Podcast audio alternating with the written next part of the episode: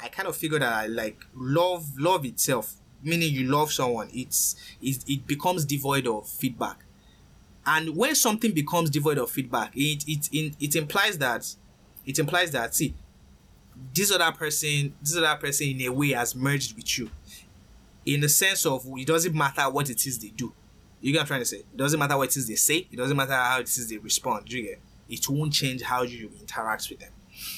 Okay. Like if it doesn't matter what the person does, then their relationship will never end, right? Like, isn't? Or if it ends, it will be because they ended it, or, I mean, that seems like a direct implication of what you just said. So it's the description of the relationship just changes. The relationship doesn't end. The description changes. Do you get? And I understand it's something hard to grasp, because most of the time our relationships are transactional. It's based on feedback. So yeah, but then if you transcend all these things we've mentioned, can you elaborate on that? Well, what do you mean by the description of the relationship changes? Yeah. So if it's a romantic relationship, you get what I'm trying to say? If it's a romantic relationship, whatever it is that they do, right? You might feel it's not palatable for a romantic relationship anymore. You can break it. This is not a romantic relationship. As regards a romantic relationship, no, I don't want a romantic relationship with you anymore. But then the nature of the relationship has just changed. It doesn't mean all of a sudden the person is a no-go area. It doesn't mean all of a sudden because you are no longer in a romantic relationship, it doesn't mean you can't still talk to the person. It doesn't mean you can't reach out to the person. It doesn't even mean you have to call the person and be talking to the person. The point is this, which is, if you remember in the inner engineering stuff, we spoke about that too, which is responsibility. It's just the ability to respond. You get, and it doesn't mean action. So it doesn't mean you have to actively be engaging. No. It just means that whenever you choose to act, you get, it's devoid of how they've made you feel, and whatever form that takes, it takes. But like, you can make the choice. Like I said, you can make the choice of this as a romantic relationship isn't working anymore. It doesn't mean the relationship doesn't still exist. It's just the nature of it has switched. So, what would make one say this romantic relationship isn't working anymore? Like. What? Like, I mean, isn't what makes a romantic relationship work is the love? And if the kind of love you're describing is one that is unbreakable and, at least unbreakable from feedback, right? So it's completely within you. So if the kind of love you're describing, if that's what I mean, because I used to think love defines a romantic relationship, right? So if this love is unchanging, like, what would make one say, oh, this romantic relationship isn't working anymore? Like, what is the working part of it? The question becomes, what do you want a romantic relationship for? Because love is love. It doesn't matter whether it's a romantic relationship or not. But then you can categorize some as romantic relationships. Apparently, what goes on right now is what we call love. What we call love is what we term as romantic relationships, but it's in reality, it's not true, because you love your parents, those that do. You love your siblings. You love. So yeah. As regards romantic relationship aspect, the question is, what do you want a romantic relationship for? And the question becomes, based on what you are getting, does this get you what you are looking for in a romantic relationship? If it doesn't, then that can be a reason to choose to leave the romantic relationship. You get what I'm trying to say? So yeah, the question becomes, what are you looking for in a romantic relationship? Because you can just love, and the love I'm describing, which is unbreakable, devoid of any feedback, is supposed to be, and I hate using the word supposed to anyways, but then if it's devoid of feedback, right, it doesn't discriminate. It doesn't discriminate in terms of, oh, you're my family, so I would act this way towards you. But if you're a stranger, I won't. If I don't know you, it's devoid of that type of discrimination. It's just wherever it is you find yourself, wherever it is around you, you just express it. Okay. That's completely different from the. Okay, that's just general. Then it's non-discriminating. Okay.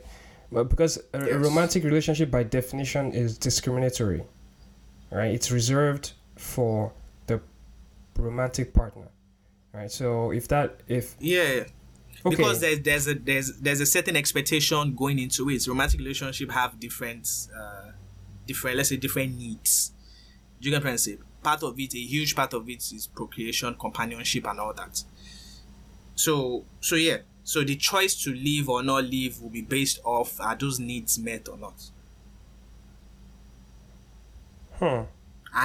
Yes.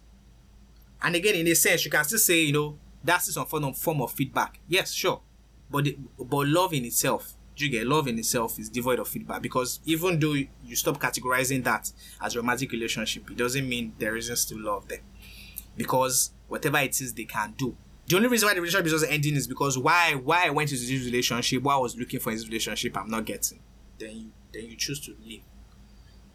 But love itself is something you're supposed to express wherever it is you find yourself, wherever it is around you, devoid of whatever it is they do or say. Okay, I mean, when you define love that way, then I guess you're right. But yeah, I guess you're right when you define it that way. But I guess, because the thing with romantic, so because now your definition of romantic relationships just sounds very transactional. It is. You just act like it's not, but it is. It's a denial. We just deny it. It is. It's transactional. Completely transactional. But then, because we discriminate, right? Love that we're supposed to express. I keep saying I hate using the word "supposed," but then, we reserve it for just that one person, or for just a few people. Then we discriminate and say that, why should I act nice or good towards you? I don't know you. You're a stranger to me, and that's what exaggerates a romantic relationship to us. Meaning it takes it beyond the transactional, because you've reserved the expression of love to just that one person. Do you get? And that's an identity issue you have. Like, the identity is very, very limited. But then, if your identity expands, identity in terms of what you identify as, if you identify as a man, as a Yoruba man, do you get? That might limit your identity. As a Nigerian, that might limit your identity in terms of who to love, who not to love, who you can date, who you cannot date. Why you go to date white woman? Why you go? All that stuff, it limits the amount of people in the pool. Yes, now in the pool that you can choose from to now direct that your love, your romantic love, to direct it to. But then if you discard all form of identity where everyone is everyone, so. In that case, everyone is in the pool. And in that case, then love should be expressed to everyone. Then you can then categorize one of it as a romantic relationship that has certain needs that is being met. But most of us, we don't identify as everything. We identify as some things. I'm a man, I'm a Nigerian, I'm black, I'm this and that. So then that limited identity is one our shapes where we direct our love. Do you know what I'm saying? So if you break that, then you just express love wherever it is you find yourself. It doesn't matter who is around you. Then, if that's the case, you can then categorize one of it as a romantic relationship, because it's a thing needs you're trying to get out of it. So that explains. That's why right now people don't get how a romantic relationship isn't transactional. Because that's the only person that most people direct that love towards. And it discriminates every other person outside that box.